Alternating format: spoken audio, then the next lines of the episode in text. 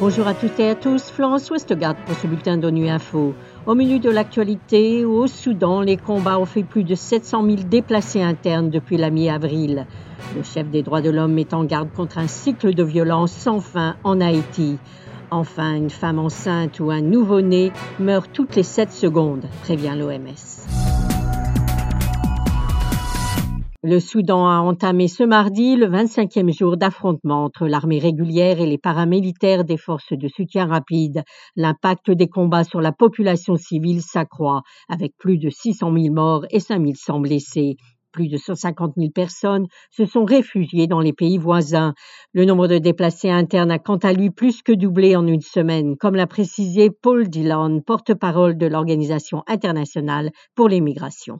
Le nombre de personnes déplacées à l'intérieur du Soudan a plus que doublé au cours de la semaine dernière, selon les données recueillies par la matrice de suivi des déplacements de l'OIM. Plus de 700 000 personnes sont désormais déplacées à l'intérieur du pays en raison des combats qui ont commencé le 15 avril. Mardi dernier, ce chiffre s'élevait à 340 000. Bien entendu, avant les combats, on estimait à 3,7 millions le nombre de personnes déplacées à l'intérieur du pays. Ce dernier rapport fait état d'une augmentation du nombre de personnes déplacées dans plusieurs régions, y compris celle du Nil Blanc, du Nil fluvial, dans l'État du Nord et dans l'État d'Al Jazeera, ainsi que dans certaines parties de l'État de Khartoum et de la capitale, où les affrontements se poursuivent. Alors que les gangs continuent d'infliger une souffrance extrême à la population haïtienne et que des groupes d'autodéfense ont décidé de se faire justice à eux-mêmes, le chef des droits de l'homme de l'ONU, Volker Turk, a mis en garde ce mardi contre un cycle de violence sans fin en Haïti et recommande le déploiement d'une force de soutien spécialisée limitée dans le temps. Le point avec Ravina Shamdasani, porte-parole du Bureau des droits de l'homme à Genève. Haïti connaît une augmentation inquiétante des meurtres collectifs et des lynchages de présumés euh, membres des gangs. L'État a l'obligation de protéger ses citoyennes, mais la réalité est que l'État n'a pas la capacité de réagir. La population se fait donc justice à elle-même. Au cours du seul mois d'avril, plus de 600 personnes ont été tuées dans une nouvelle vague de violence extrême qui a frappé plusieurs quartiers de la capitale. Cela fait suite au meurtre d'au moins 846 personnes au cours des trois premiers mois de 2023.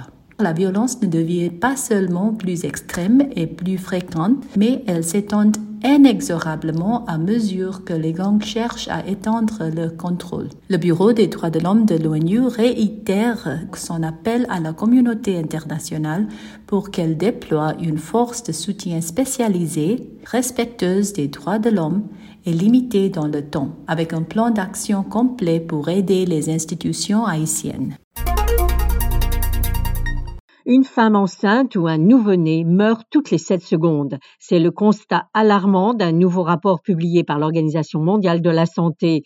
L'OMS note que les progrès mondiaux dans la réduction des décès prématurés de femmes enceintes, de mères et de bébés stagnent depuis huit ans en raison de la diminution des investissements dans la santé maternelle et néonatale.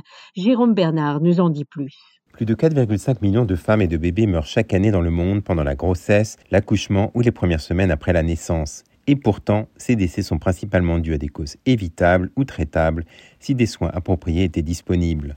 La pandémie de Covid-19, la montée de la pauvreté et l'aggravation des crises humanitaires ont intensifié les pressions sur des systèmes de santé surchargés. Selon l'OMS, environ 25% des pays signalent encore des perturbations continues des soins et services vitaux pour les femmes enceintes, les mères et les bébés malades. Les pertes de financement et le sous-investissement dans les soins de santé primaire peuvent dévaster les perspectives de survie. Par exemple, alors que la prématurité est désormais la principale cause de tous les décès d'enfants de moins de 5 ans dans le monde, moins d'un tiers des pays déclarent disposer d'un nombre suffisant d'unités de soins néonatales pour traiter les bébés petits et malades. Pour augmenter les taux de survie, les femmes et les bébés doivent avoir accès à des soins de santé de qualité et abordables avant, pendant et après l'accouchement selon l'OMS, ainsi qu'à des services de planification familiale. Des agents de santé plus qualifiés et motivés, en particulier des sages-femmes, sont aussi nécessaires, ainsi que des médicaments et des fournitures essentielles de l'eau potable et une électricité fiable. Voilà, fin de ce bulletin d'ONU Info. Merci de votre fidélité et à bientôt.